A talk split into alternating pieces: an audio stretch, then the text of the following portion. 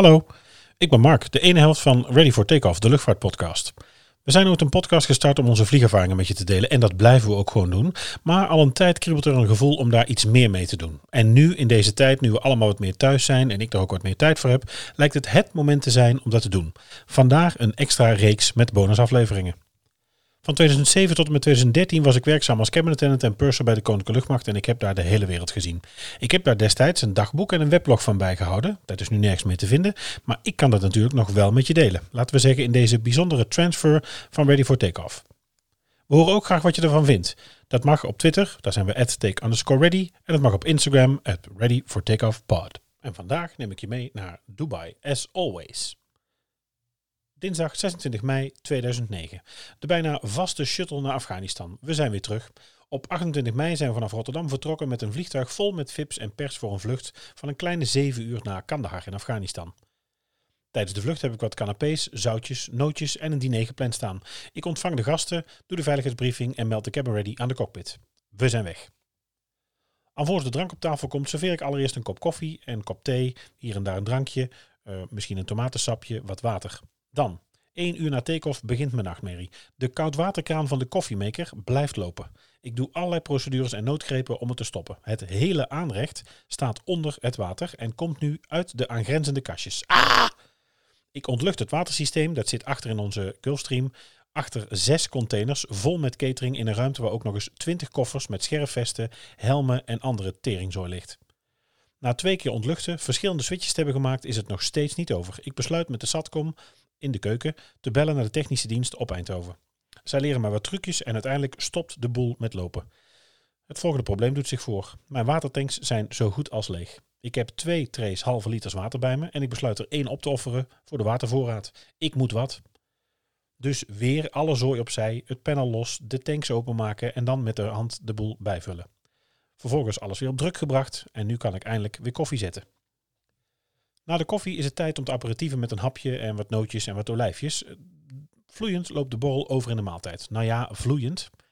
De deksels van de hittebestendige bakjes die in de oven staan, vliegen in de hens. Binnen de kortste keren staat de cabine lichtelijk blauw van de rook. Kutzooi. Zoals gewoonlijk in de vliegerij zit Mr. Murphy weer aan boord, achterin. En als de rook om ons hoofd is verdwenen, ga ik verder met het diner. De passagiers werken weinig van mijn stress, eten en drinken heerlijk en kort voor landing ruim ik alles op en controleer ik de cabine.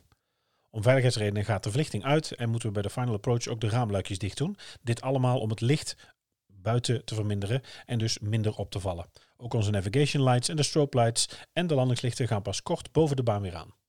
Uh, daar zijn we weer. Wanneer de passagiers zijn uitgestapt en ik afscheid heb genomen, komt een collega van de Nederlandse handeling op Kandahar naar ons toe. Of we nog even 11 passagiers met ons door kunnen naar Dubai. Ach ja, we gaan nou toch. Dus op het gedeelte waarop ik even wil eten, stofzuigen, poetsen, alles klaar wil leggen voor de volgende vlucht van overmorgen, komen er ook passagiers mee. Ik kan dus helaas niets doen. Het zijn passagiers die normaal gesproken natuurlijk nooit in de Gulfstream zouden komen. En voor hen lijkt de vlucht dan ook al een soort schoolreisje. Foto in de stoel, foto naast de stoel, foto op het toilet, foto voor het toilet, foto in de cockpit, raamluikje open, raamluikje dicht, met elkaar op de foto, alleen op de foto en overal vette vingers. En dan die vieze zanderige kisten op mijn vloerbedekking. Oh, man, man, man. Maar goed, voor de mannen is het ook wel eens leuk. Bij aankomst in Dubai doe ik de gebruikelijke werkzaamheden. Ik stofzuig de kist, maak de stoelen en de tafeltjes schoon, ga met een doekje over het toilet en de spiegels. Nee, niet hetzelfde doekje. En als ik de catering heb besteld en mijn watertanks zijn weer gevuld, staat het busje alweer klaar om ons naar het Crown Plaza te brengen in de stad. Na een half uurtje zijn we er. Het is inmiddels één uur s'nachts en we gaan meteen slapen. De volgende morgen spreken we om tien uur af bij het ontbijt en het is een populair crewhotel. En als het aan de bediening ligt, werd ik aan tafel gezet bij de crew van de KLM. Ik zei dat ik daar niet bij hoorde en ik zat bijna bij Martinair aan tafel. Ho ho, ik wil mijn eigen tafel. Ik hoef daar niet bij te zitten. Toch jammer dat ik zo'n Hollandse kop heb en overal meteen bij Nederlands wordt ingedeeld. Heel vervelend. Och, daar komen de collega's al. Ook bij hen proberen ze hetzelfde trucje. De verder, verder ziet de dag er rustig uit. En omdat we een late vlucht achter de rug hebben en een nachtvlucht voor de boeg, doen we het rustig aan. Na het ontbijt spring ik op de loopband en werk mijn verplichte kilometers af. Daarna is het even zonnen, zwemmen, maar dat hou ik niet lang vol. Het is in Dubai momenteel alweer een kleine 50 graden en daar gewoon in gaan liggen is niet heel verstandig. Na een lichte lunch en een kopje jasmijnthee, dat ruikt overigens geweldig, in de lobby doe ik een heerlijk schoonheidsslaapje op mijn kamer. Nou ja, zeg maar rustig, suite. Het is me toch weer een kamer. Op de voordeur staat Captain Suite en ik heb zelfs een deurbel, zo groot is de kamer. Heerlijk, wat heb ik het toch slecht. Na het dutje loop ik een rondje door de bescheiden mall die onder het hotel zit en ik fris me op voor het diner. We besluiten in een Italiaans restaurant dat in het hotel zit te gaan eten. We hebben overwogen om te eten bij de Japanner, Wagamama, een Iranier, een Frans restaurant, maar we moeten een keuze maken uit alle tenten in het hotel en we komen uit bij de Italiaan. We eten heerlijk. Flesje rosé, pizzaatje, het is afzien. Na het eten nog een cappuccino en daarna naar de Ierse pub, overigens ook in het hotel, waar de avond onder van een biertje en wat nootjes uh, de finale van de Champions League gekeken kan worden. We zien Barcelona-Manchester afdrogen. Edwin van der Sar heeft een drukke avond.